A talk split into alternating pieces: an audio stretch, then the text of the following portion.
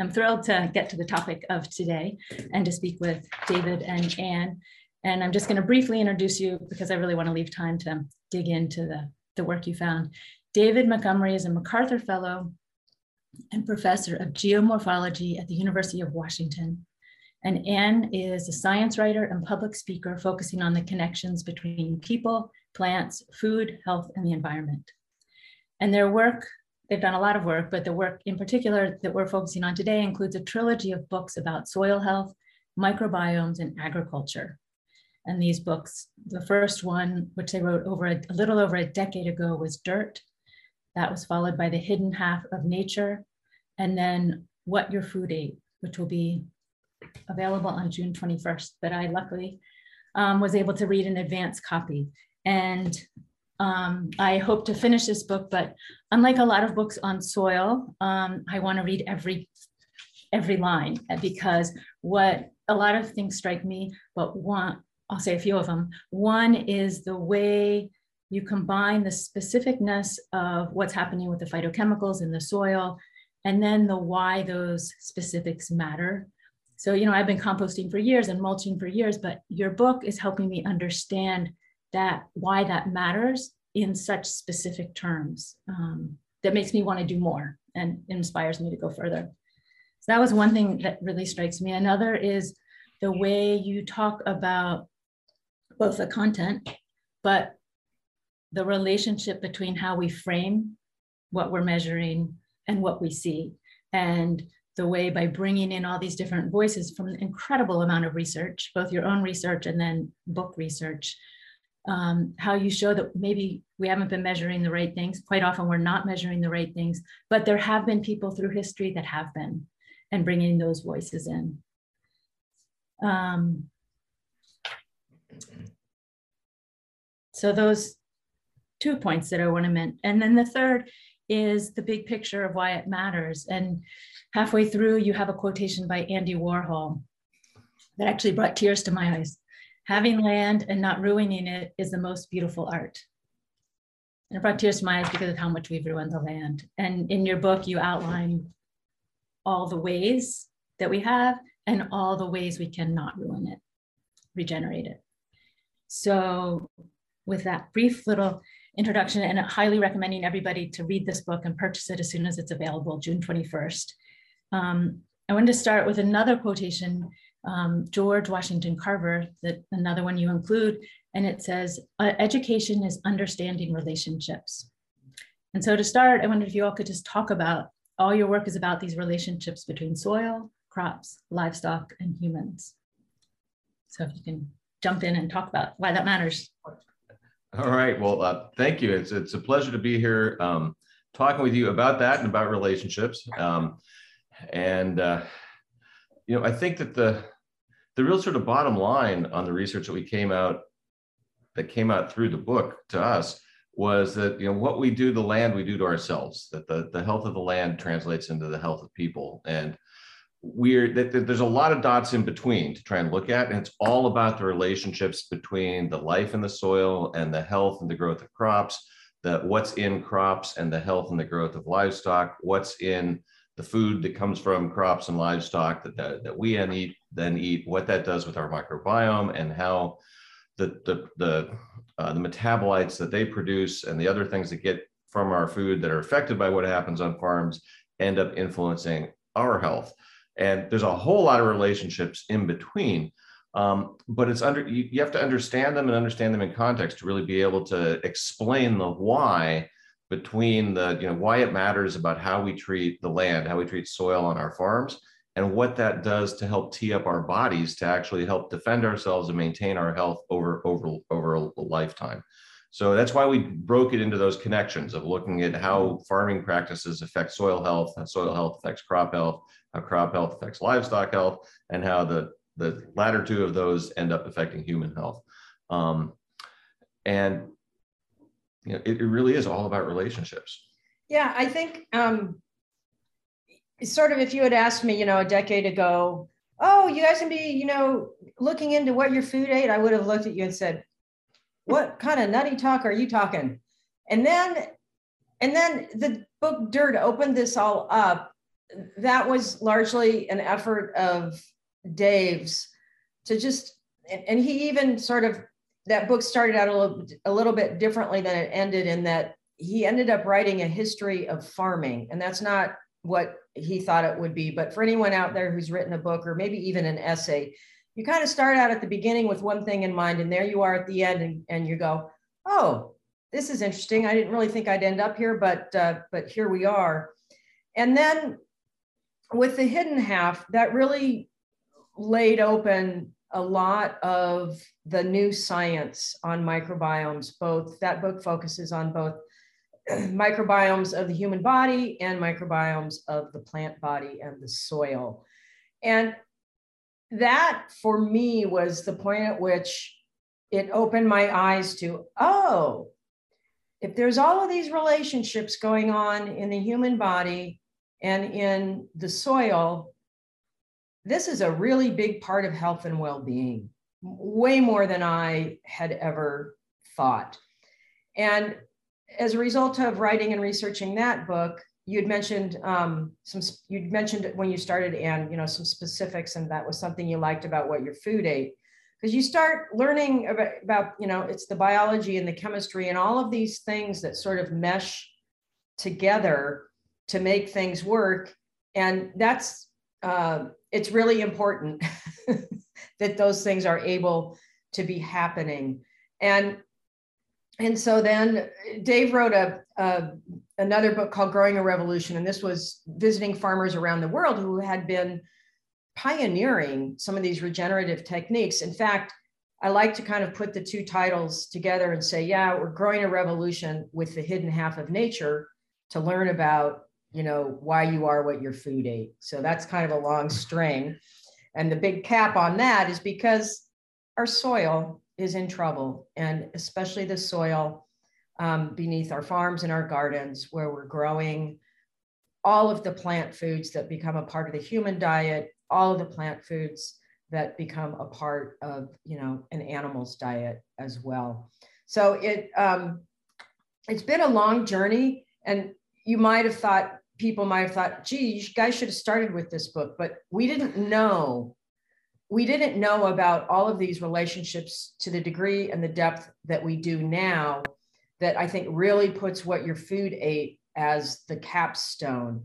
I mean, it matters a lot what our food ate. And, you know, I'll, I'll leave it kind of at that for now. We can get into some more things maybe in a bit. Yeah. And the, the, the one additional thing I'll add to that is back and to your point about, you know, the, the why and that being so important to understanding and that's really where I think uh, understanding um, the why lies in the relationships that people have to all those previous pieces in that chain from the soil uh, to our food. Yeah. So maybe go ahead and dive into the research. What did you find? Both the the, the research you all did, maybe describe that, the farms you compared, but yeah, so basically what we did, we, we started by doing, you know, the typical kind of academic research of looking at, well, what have other people found already? Because then we don't have to do it. Um, we can we can we can synthesize it and talk about it and think about it. Um, and in doing that, we ran into a whole lot of work along each of those sort of change of the way from soil to crops to livestock to people, um, where studies had looked at sort of a single piece. Um, and there was a lot of good evidence that you know certain kinds of compounds, uh, micronutrients, phytochemicals, um, and the, the, particular mix of fats that are in meat and dairy products end up mattering to human health. And if you kind of work backwards from that, uh, there's pretty good evidence that agronomic practices can influence those things um, in some in some cases, um, but that the connection to from soil health as an influence on that was one where there hadn't been as, as much emphasis in the, the scientific literature as we would like to find. Um, so what we tried to do uh, you know, after reviewing all that and sort of teeing up that, oh, these are the kind of things you might expect agronomic practices to have a, a, a big influence on. Um, we teed up a, a small scale sort of exploratory study where we looked at, uh, it was 10 paired farms across the United States where we had a regenerative farm, uh, some of which were drawn from the farms that I visited writing Growing Revolution, where we knew of regenerative farmers who had really done an amazing job at bringing their soil back to life, increasing soil organic matter, and increasing the health of, of their land. And we wanted to compare crops they grew to crops grown on conventional farms, you know, either right next door or in proximity to their farms in comparable soils with a comparable climate in the same year, growing the same crop variety. So we, we set up this sort of limited field trial, if you will, um, with these with the with a with successful regenerative farmers and compared. Uh, they each grew a crop that uh, was the same variety that their neighbor was growing. Uh, we tested their soil um, for organic matter, and with the Haney test, a test of soil health that really sort of um, measures microbial activity in the soil, as, as just the simplest measures you could make of soil health, not comprehensive. Um, and then we compared that. We sent the resulting pro, the, the crops off to a, a food lab uh, to basically get them tested to see what was in it in terms of mineral micronutrients, minerals, um, uh, certain vitamins, um, a suite of phytochemicals, total phytosterols, total uh, um, polyphenols, and total carotenoids. Um, and we compared the ratios between those paired farms. And we looked at ratios because you wouldn't look at the absolute values of things because, you know, a carrot grown in Connecticut is in very different soil than one grown in Iowa, for example. Um, so you look at ratios of the conventional versus regenerative. And what we basically found is that all the regenerative farms had higher soil organic matter and better soil health. Um, and it ranged from, you know, just a little bit better up to, I think, something like three times as much. I think it was one of one was four. The soil health score was at four times. Yeah, one of the soil, yeah, some of the soil health scores are four or five times higher. Um, and the two no-till vegetable farms that we visited had sort of the highest soil organic matter contents, and some of the larger farms had up to three times relative to their conventional neighbors. And the sort of larger farms doing sort of more, more typical large-scale American agriculture, uh, featuring focusing on grain, some corn, some soybeans, uh, sorghum. There's some other crops that were involved in, in the comparisons. They had uh, uh, soil organic matter contents up on average of between uh, comparable to, to, up to twice as much.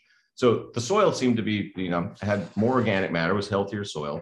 Uh, and in terms of what we found in terms of the um, the produce, Anne has a set of notes right in front of her. yeah, so averaged across all these farms, uh, you know, so I want to be clear, it wasn't, you know, just one farm, but we we yeah. There's a lot of variability. Yeah, that there's some we were talking with somebody the other day and they said what did you find most surprising about you know the study and research that you did? And and it was there was things were highly variable. And at first uh, is sort of like huh is this is this a problem or what does all this variability mean? And um, when you think about it the variability is really pretty normal. Every single one of us as human being we're all quite variable. We've, you know, we're living in different habitats, we're living on different diets, our genomes are different, and so on. So it really wasn't that surprising.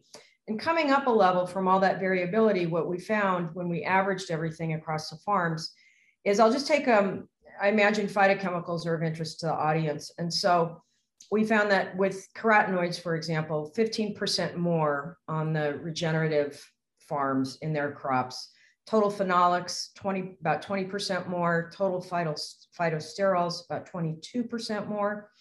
And then in um, vitamins vitamin k vitamin k and e and a couple of b vitamins.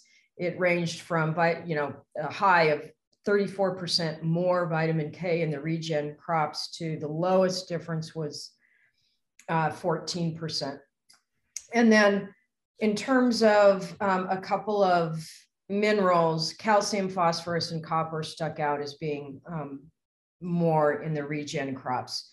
And we kind of have this, we have a star crop in our in our study. It's it's it was a cabbage comparison done with um, the regen vegetable farmer out of uh, California.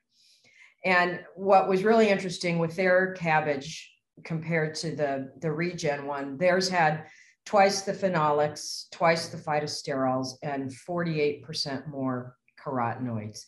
And if you'd ever been to this farm, it's called Singing Frogs Farm, and you take a look at it, it just, you're, there's something going on there. They have beautiful soil. Yeah, beautiful soil, beautiful crops. Unfortunately, our Connecticut farmer, which is folks may know of him, it's Brian O'Hara on Tobacco Road Farm, and he's got an equally stunning farm with amazing soil and crops. We were not able, unfortunately, to find a comparison crop to um, include with Brian's farm. So we just uh, did soil health analyses for, um, for his soils. And I did mention variability, and there were a couple of, there was um, two areas where the regen crops actually had um, less of things. One was a B vitamin, B6, and then also manganese. And um, folks may be interested to know, okay, well, what exactly were these crops? Um, it was the cabbage, of course. Um, cabbage and, key, and peas would be sort of our, our vegetables. And then we had corn, soy, and um, sorghum. We were also able with uh, the vegetable farmers, we found some other data uh, out of the USDA nutrient database and also a study that had been done in uh, comparing produce from a New York supermarket. And so conventional produce, conventional produce from a New York supermarket. And of course, all of the stuff in the USDA nutrient database is all conventional. And um, both uh, for that one, we compared the uh, cabbage, carrots, and spinach of the vegetable farmers. And here we were able to use some of Brian O'Hara's, I believe we did uh, spinach and carrots from him. And not too surprising, the regen veggies were just, you know, way better than everything reported in either the nutrient database or that um, New York supermarket study. So that's, you know, and I, we, um, what we did, it's a small study. It's, you know, if, if we'd been doing, you know, human biomedical research, we would have, this would have been called, you know, proof of concept. This is, this is an idea and a hypothesis that we're testing. And what it tells us is that we need a lot more research like this to be mm-hmm. happening because we know it's just there's scads and scads of research on say the effects of nitrogen fertilizer okay we've pretty much plumbed that topic in the research world. We don't need to know a lot more about that. But what we is hardly touched on at all is how agronomic practices, as David been mentioning, how do agronomic practices affect the things in food that are important for human health, not from a caloric standpoint, because here in the Western world, we get plenty of calories, you know, our fats, fats, proteins, and carbs. We're getting ample amounts of those, some cases too much. Um, but what's going on with the balance of fats in our animal foods? What's going on with the um, diversity and density of phytochemicals in our plant foods? And along those lines as well, what about you know all these vitamins and minerals? And there's even if anyone um, out there is aware of the work of Bruce Ames, he's uh, he he's a, he and his group um, they're at a children's hospital in Oakland. And there's a whole class of compounds that um, there's, he, he calls them longevity vitamins. They're not really the vitamins that you think of when you think vitamin C or uh, one of the B vitamins. But just put it this way these are compounds that modulate um, basically processes in our cells that he help keep our cells running normally. And most importantly, from sort of middle age onward. So these are your, your janitorial services, your remodelers, your cleanuppers, your, your tidy, tidy, keep, you know, keep the, the ship running smooth, running well. Anything breaks, get on that immediately. We want no broken parts because broken parts just keep, you know, then something else breaks and then you're stumbling along and what was a small problem becomes a big problem. So there's a whole class of compounds that we really need to be doing more agronomic research on. And I'm sure in the herbal world, you guys probably have your own uh, set of things that, that you would really like to have research done on as well in link, linking it both to medicinal effects and of course, soil health. Do, um, I want to quick say one thing. If you have a question, um, you can drop it in the Q&A because I'm not able to follow the chat during the conversation. So put those in. Well, I'll save about 10 minutes at the end for questions. Um, so the two different ways that I, my mind wants to go, and I'll let you all pick. One is the role of phytochemicals and why we should care, why they matter in, in the microbiome. And then the other is how agricultural policy or how our framing and thinking about farming has kind of skewed, you know, it seems obvious soil health is leading to better plants, but we have this, you know, yield quality versus quantity. So can I do the second? You do the first? Yeah, I was going to say that that that second question is really important because it drives the behavior of farmers and eaters. So yeah, let's hit that, and then we can just really briefly touch on the phytochemical thing. Yeah, and so uh, essentially for the last 80 years or so, we've pretty much, in terms of agronomic policy and agronomic research, prioritized growing high yields of things. Um, and, and that's been done at the expense of sort of other considerations. And it's been actually quite successful in terms of its primary goal of increasing yields. Um, but as we go into in the new book, there's research dating back to the 1940s looking at how the effect of some of the practices that those that that effort um, normalized or standardized in terms of you know uh, large applications of nitrogen fertilizers, breeding crops to perform well in environments with an excess of nitrogen in the soil. Um, how that essentially shortchanged um, the pathways and uh, provisioning of things like mineral micronutrients and phytochemical production in crops. And so we essentially focus, we, we were so focused on high yields and, and the idea of feeding the world that we kind of let slip the idea that we not only need to feed the world, but we need to nourish the world. And the sort of the recognition of that was sort of to go into like the fortification of foods with things that may have been de- depleted in them. And phytochemicals were the thing that was kind of forgot about or let off the list or left off the list in terms of a lot of concern, in part because um, you know they are not necessary for survival. Um, but there's a lot of evidence that relates to their beneficial effects in terms of maintaining health in people. And you know, the I, in the last that same period of the last 80 years, where our farming practices and our diet changed, uh, the nature of, of common human illness has changed as well. We got a good bead on infectious diseases up until fairly recently, given the pandemic. Um, but there's been an explosion of chronic diseases, many of which are rooted in diet and inflammation. And it turns out that mineral micronutrients, phytochemicals, the mix of fats, um, the things that agronomic practices can affect in foods, as we write about in the book, turn out to be things that are have antioxidant and anti-inflammatory capacities.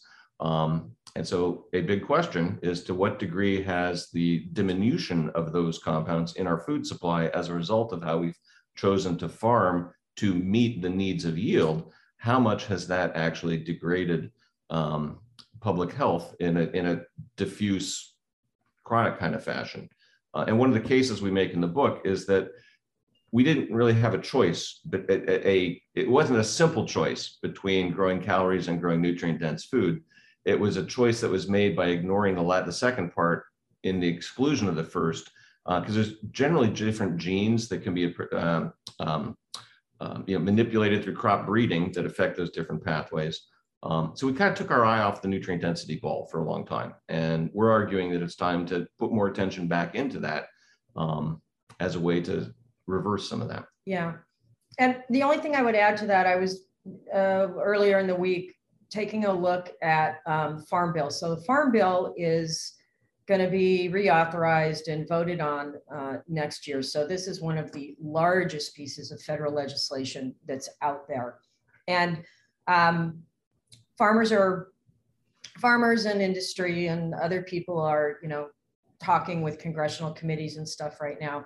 And what I thought was really interesting about the um, the testimony and the discussion that I was reading is that nearly all of it was um, sort of arguing on the pinhead about the prices of uh, subsidies for various crops and you know just to kind of simplify this like basically all the farmers thought that's not enough money. And then, you know, the pushback was, well, that's all the money we have.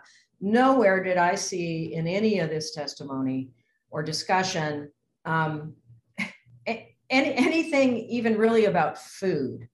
It much less about nutrient density, much less about um, public health. And of course, the other really, you know, the two really big parts of the Farm Bill are um, how much are farmers going to get paid to grow all this stuff. So it incentivizes what Dave was just talking about. Let's grow a lot of crop X because we're getting this price for crop X. So the more we get, you know, the more we grow, the more money we get. The other hand, you know, it, it's um, urban populations who are lobbying for um, things, nutrition assistance, whether that's, uh, I don't know if it's called women, infants, and children anymore, the so-called WIC program and SNAP, food stamps, all that kind of thing. And I sat back and I thought, wow, this is really interesting. We got these two giant pieces of this major legislation. On the one hand, these farmers are not talking about nutrient density and health, and yet we all know we all know that diet plays a huge role in health. And we're talking, on the other hand, about these populations whose health is generally not that great because their diet is, is not really great. And what if, what if we jiggered our crops and what farmers are growing and channeled all that stuff over to these populations that are in need of a better diet a diet that can help prevent disease and ensure you know normal growth and development so anyway it's just all turned on its head and this you know may not this is probably not news to your your audience but that's another way in which um, the way that we frame things affects behaviors. I, i'm sure some people out there are familiar with lady eve balfour. She was a farmer in the uk around one of sir albert howard's peers and i always always loved her idea that we we needed to be having doctors and farmers um, in conversation and working together you know and her radical idea of having a soil scientist you know drop into hospitals and be talking about diet and food is really not so radical um, and the science just tells us more and more and more that diet related maladies conditions and diseases are preventable and in some cases they are reversible.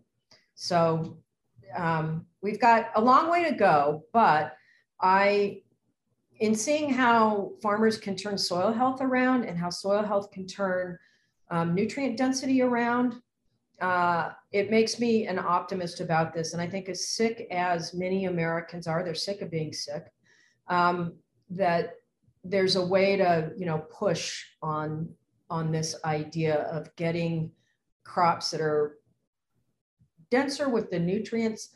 And I re we really need a different word than nutrients because that's been so, again, it's another framing. Um, and nutrients are about the things that you need for growth.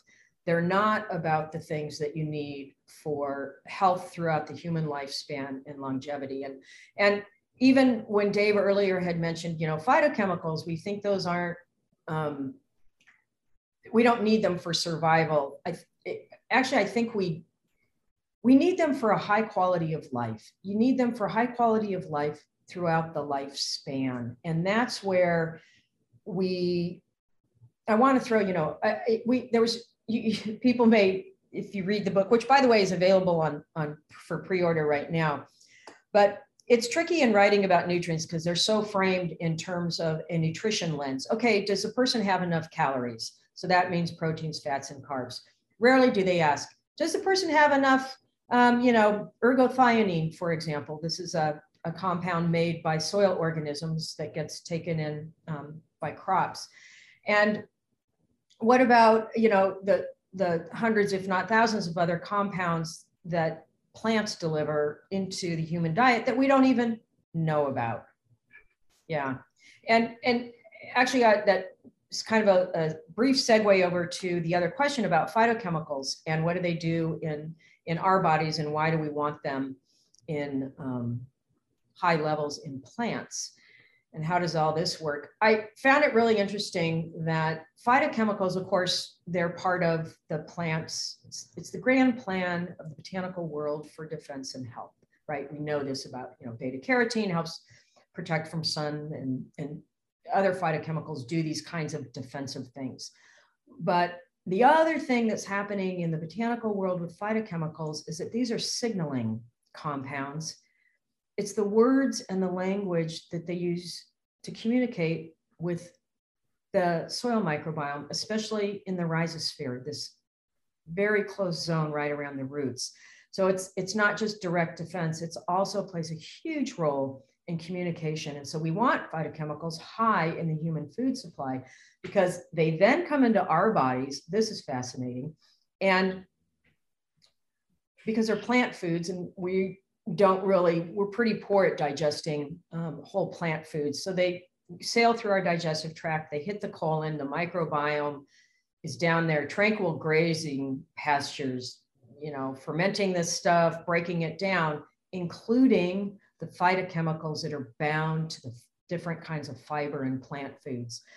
So they're fermenting and they're transforming these phytochemicals into other compounds. And, you know, it's these microbial metabolites have their origins in phytochemicals that are turned into other things in our colon that are then put out into the rest of our body. And I think this helps explain to a certain extent. It, there's research on phytochemicals where, you know, it's like kind of unclear at the end of a, an experiment or something like, well, it wasn't exactly the phytochemical in the chemical form that it came into the body. It was this other thing. And, um, and we don't know, you know, in all cases, does this phytochemical get turned into this thing? And that again goes back to the variability of the human microbiome and what kind of a crew you have working on your behalf down there. So just wanted to slip that phytochemical thing in there because it's a it's a hugely important um, topic. And with the diversity of the plant world, even though the human diet is shrunk down in terms of the diversity of plant foods that we eat, uh, we still have a microbiome. We still got to eat. And so I'm all for having um, the microbiome be getting as many different phytochemicals as possible so that we can get our internal pharmacists, you know, churning out their products. Thank you.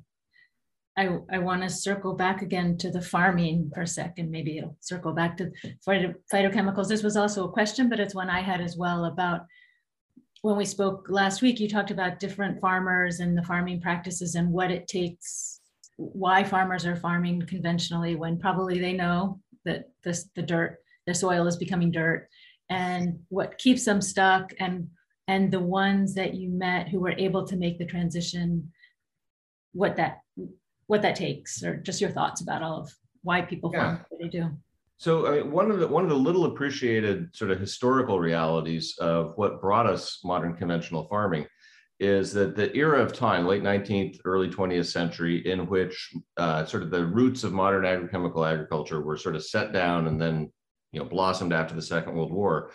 Uh, we're landing at a time when soils across Western Europe and North America had already been degraded by generations of tillage. Um, and that's what the dirt book was about, was looking at how you know, over the over application of tillage over the long haul had degraded soils to the point that yields were falling. People were complaining about yields going down in the 19th century.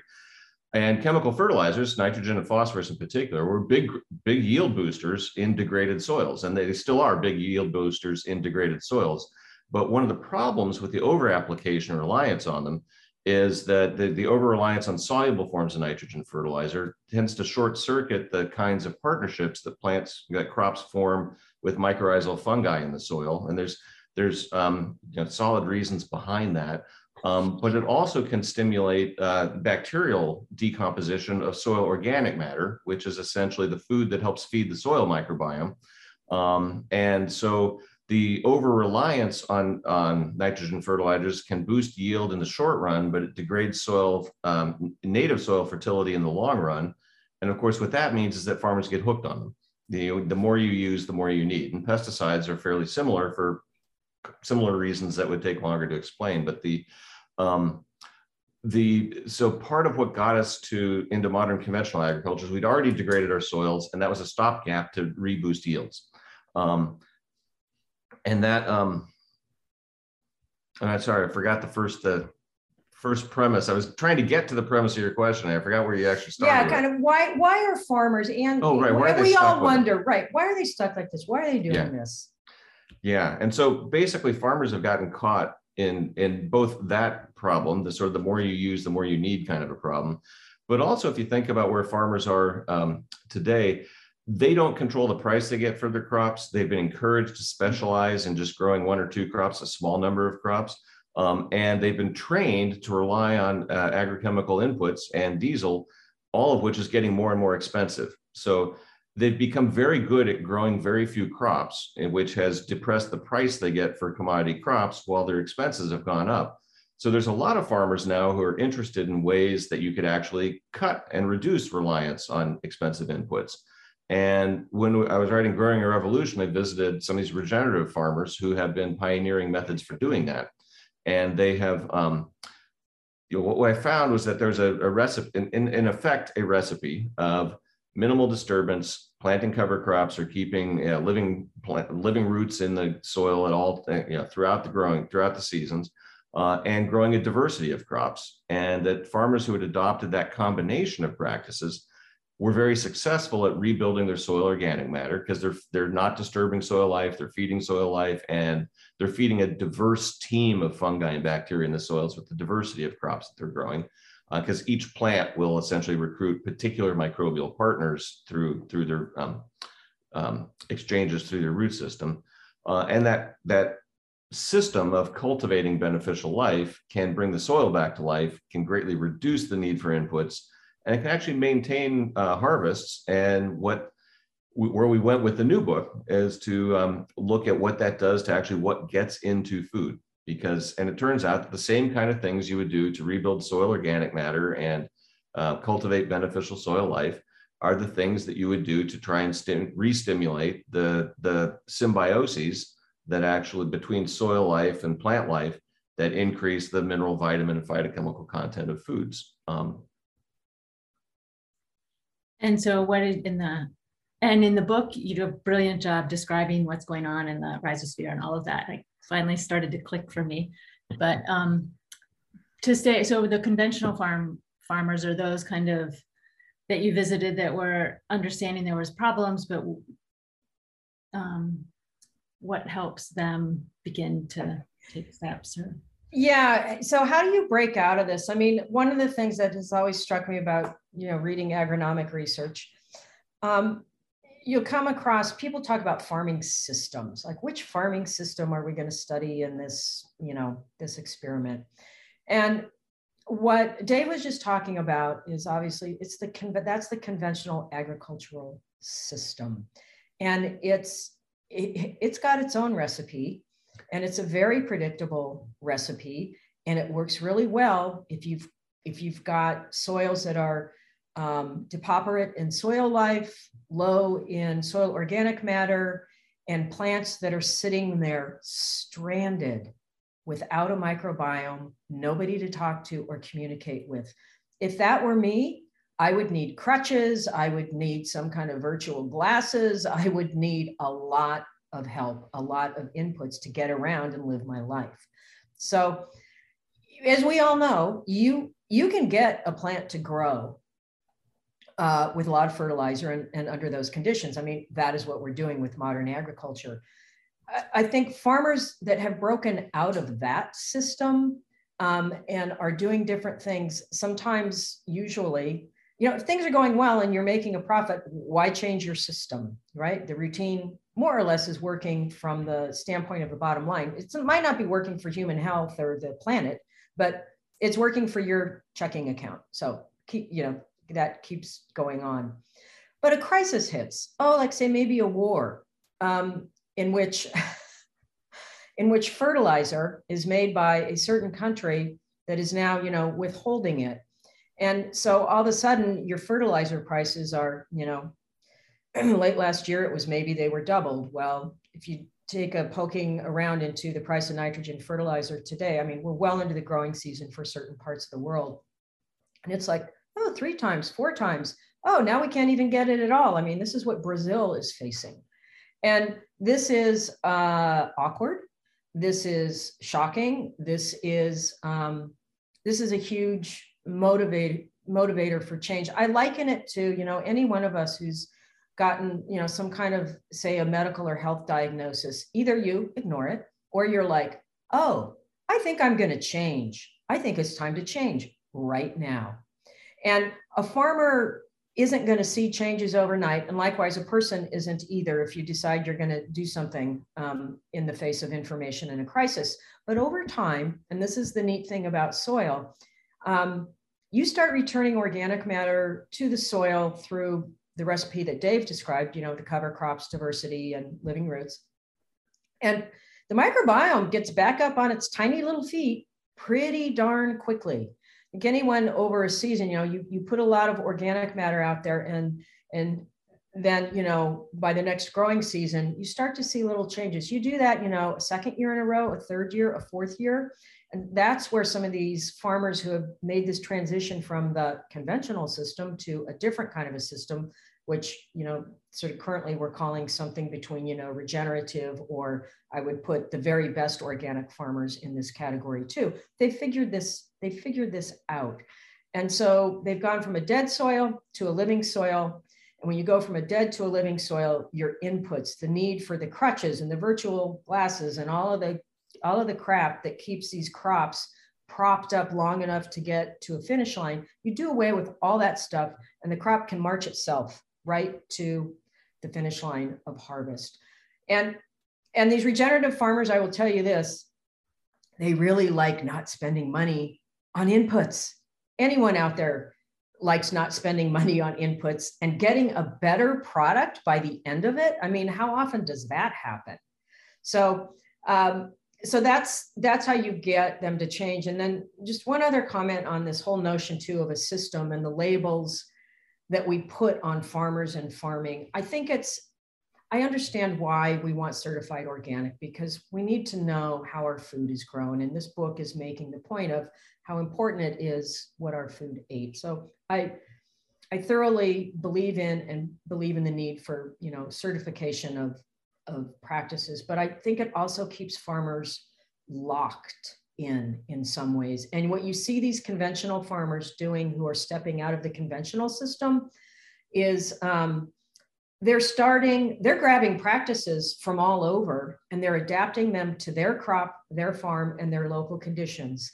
And I almost think it's not, it's not really worth asking, oh, does that mean you're an organic farmer? No, the better question is just tell me what you're doing for this outcome that we all want, that outcome being better soil health in the future, now and in the future. So whatever methods you're doing that by, however you're getting your dead soil back to life in a in a sustainable way and in a way that is not some weird thing that often happens you know we're going to take this toxic thing and call it a nutrient we're going to put it in the soil and you know look no no no no no real living soil so that that's how they start to step out of these systems and begin changing their practices um, and helping themselves and helping the rest of us too i think that's great. Thank you.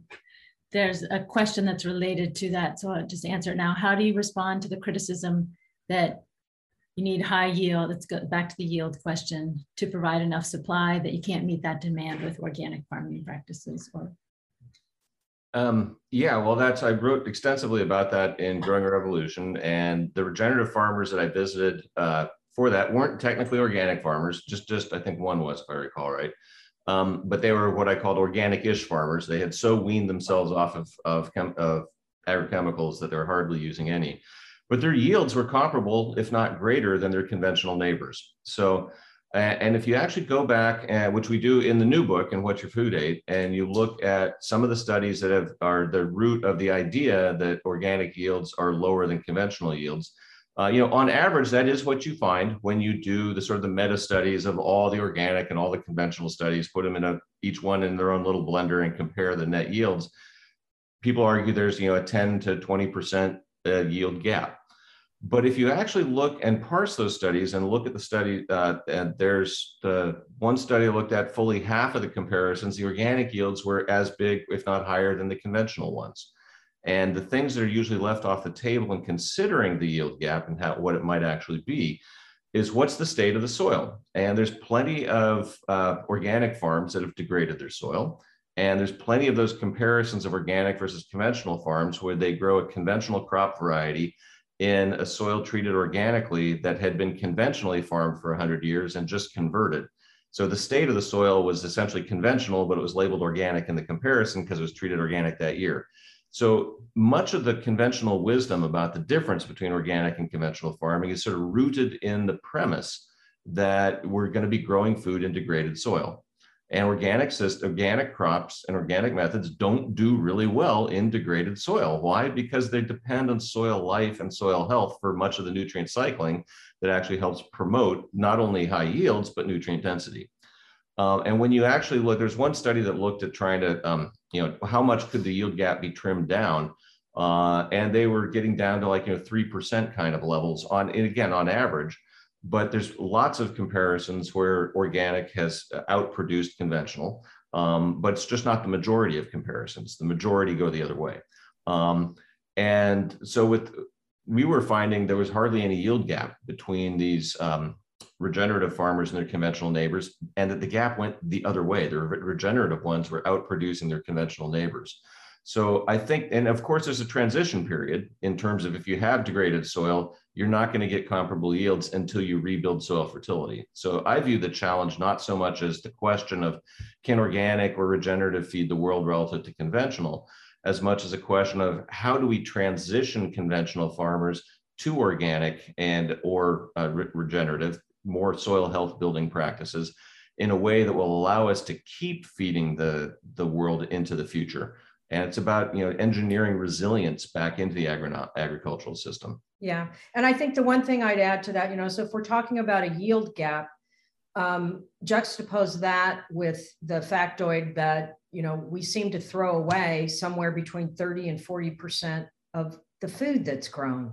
So is there a yield gap or is there a waste problem? Uh, or yeah. Well it's yeah basically you could solve the yield gap problem by wasting less food yeah we could reduce our waste size too. Yeah. It goes back to that quotation you know education is understanding all these relationships. And then it can get overwhelming to know which one to start with right? Yeah yeah. Yeah yeah yeah. And then just one more thing on this this yield issue.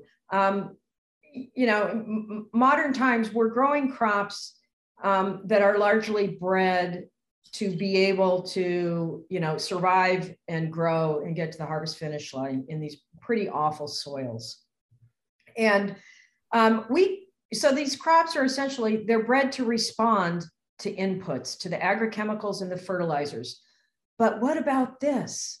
What if we bred crops so that we're enhancing all of the different ways all of the genes that code for signaling compounds that allow them to communicate with their microbiome and and you know tee up all of the defensive stuff and the protective stuff that puts more nutrients into our food. And we just don't really look at plant breeding that way unless it's usually it's usually some one-off thing like um, uh, we need more vitamin A in rice, so let's tinker with the genes, you know, around vitamin A instead of how about if we enhance and protect how plants are communicating with their microbiome so that we get this whole biological conversation and intelligence um, operating, functional, and resilient.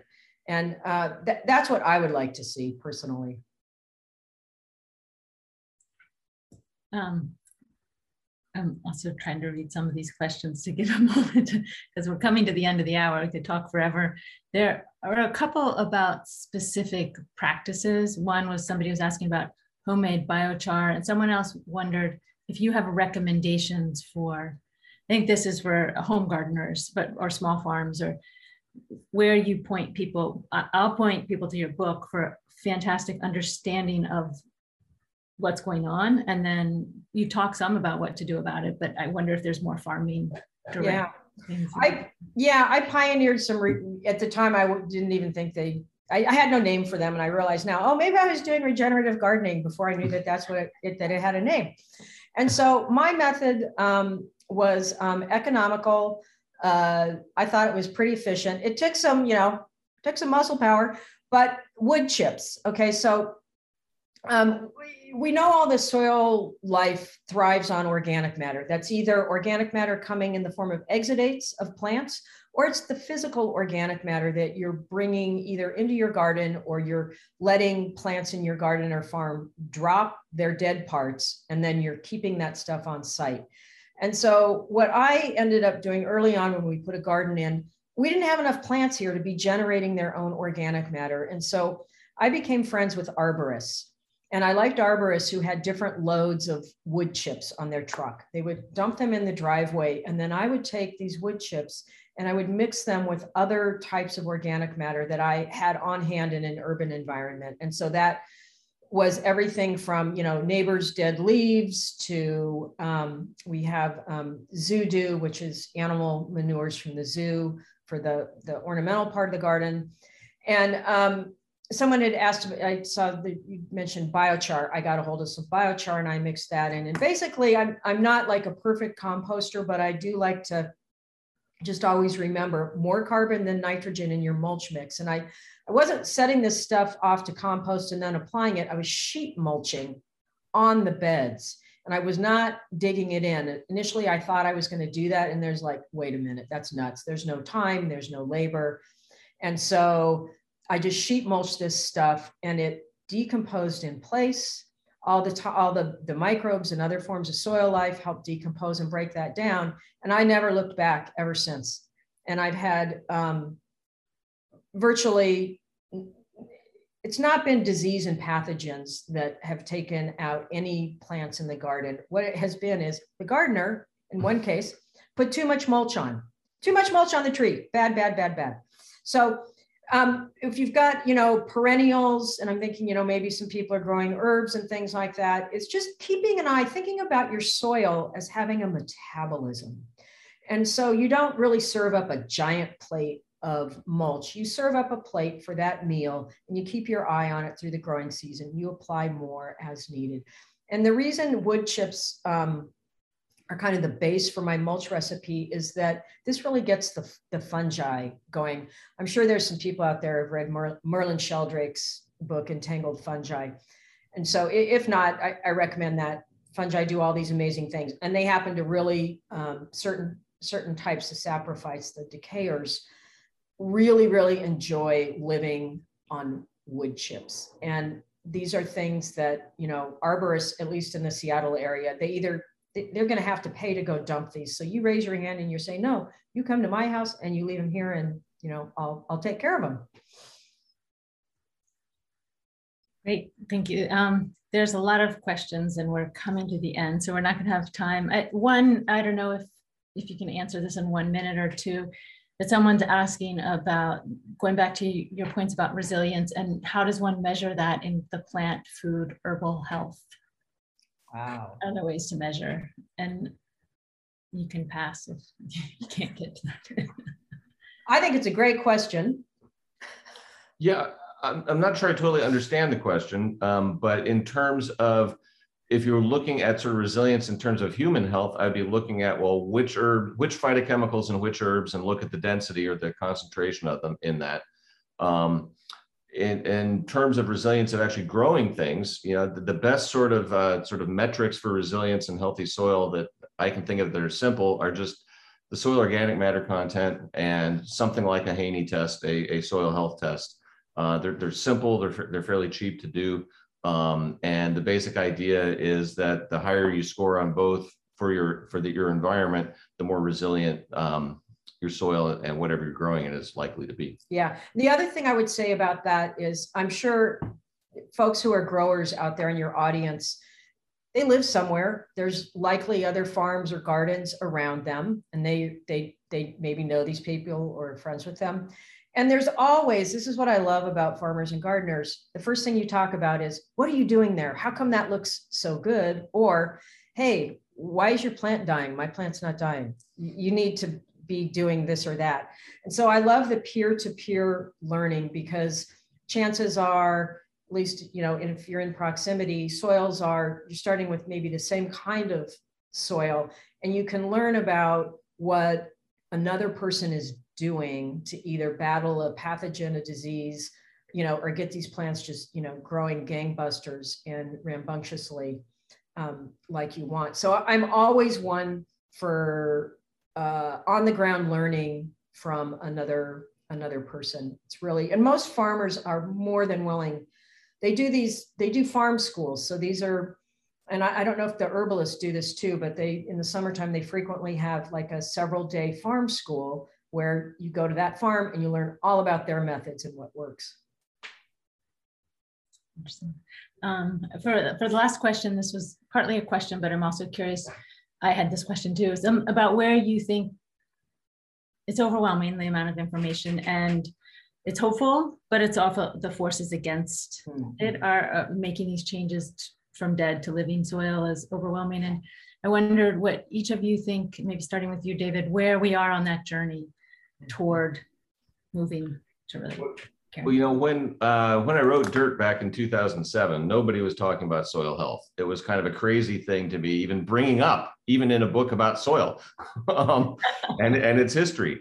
Um, and now uh, you go to farming conferences, and you know the hot topics are soil health and what to do about it. And um, so I, I think we're on the sort of the, the we're still on the early adopter phase of sort of you know the big transitions of early adopters, and then you get the the mean, and then maybe you never get everybody at all you know at the the far end.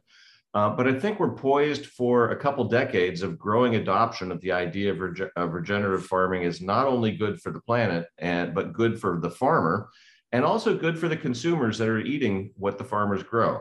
And what turned me into an optimism that we're going to see an, an increasing acceleration of adoption of more regenerative style practices and, and a gradual move making conventional farming sort of closer to organic farming as a result of that, um, is that it seems to be working out economically for farmers. Yeah, and I'm drawing a little picture here that I'm going to show because um, I like to do that kind of thing.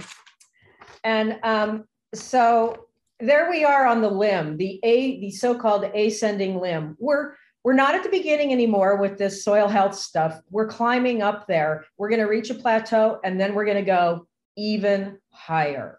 That's what I think is happening. And the time span, I don't know, the next decade, decade and a half or so. I mean, we need it and the planet needs it. So I, I don't really see uh, how we're going to get around this. And um, yeah, soil, soil life is where it's at.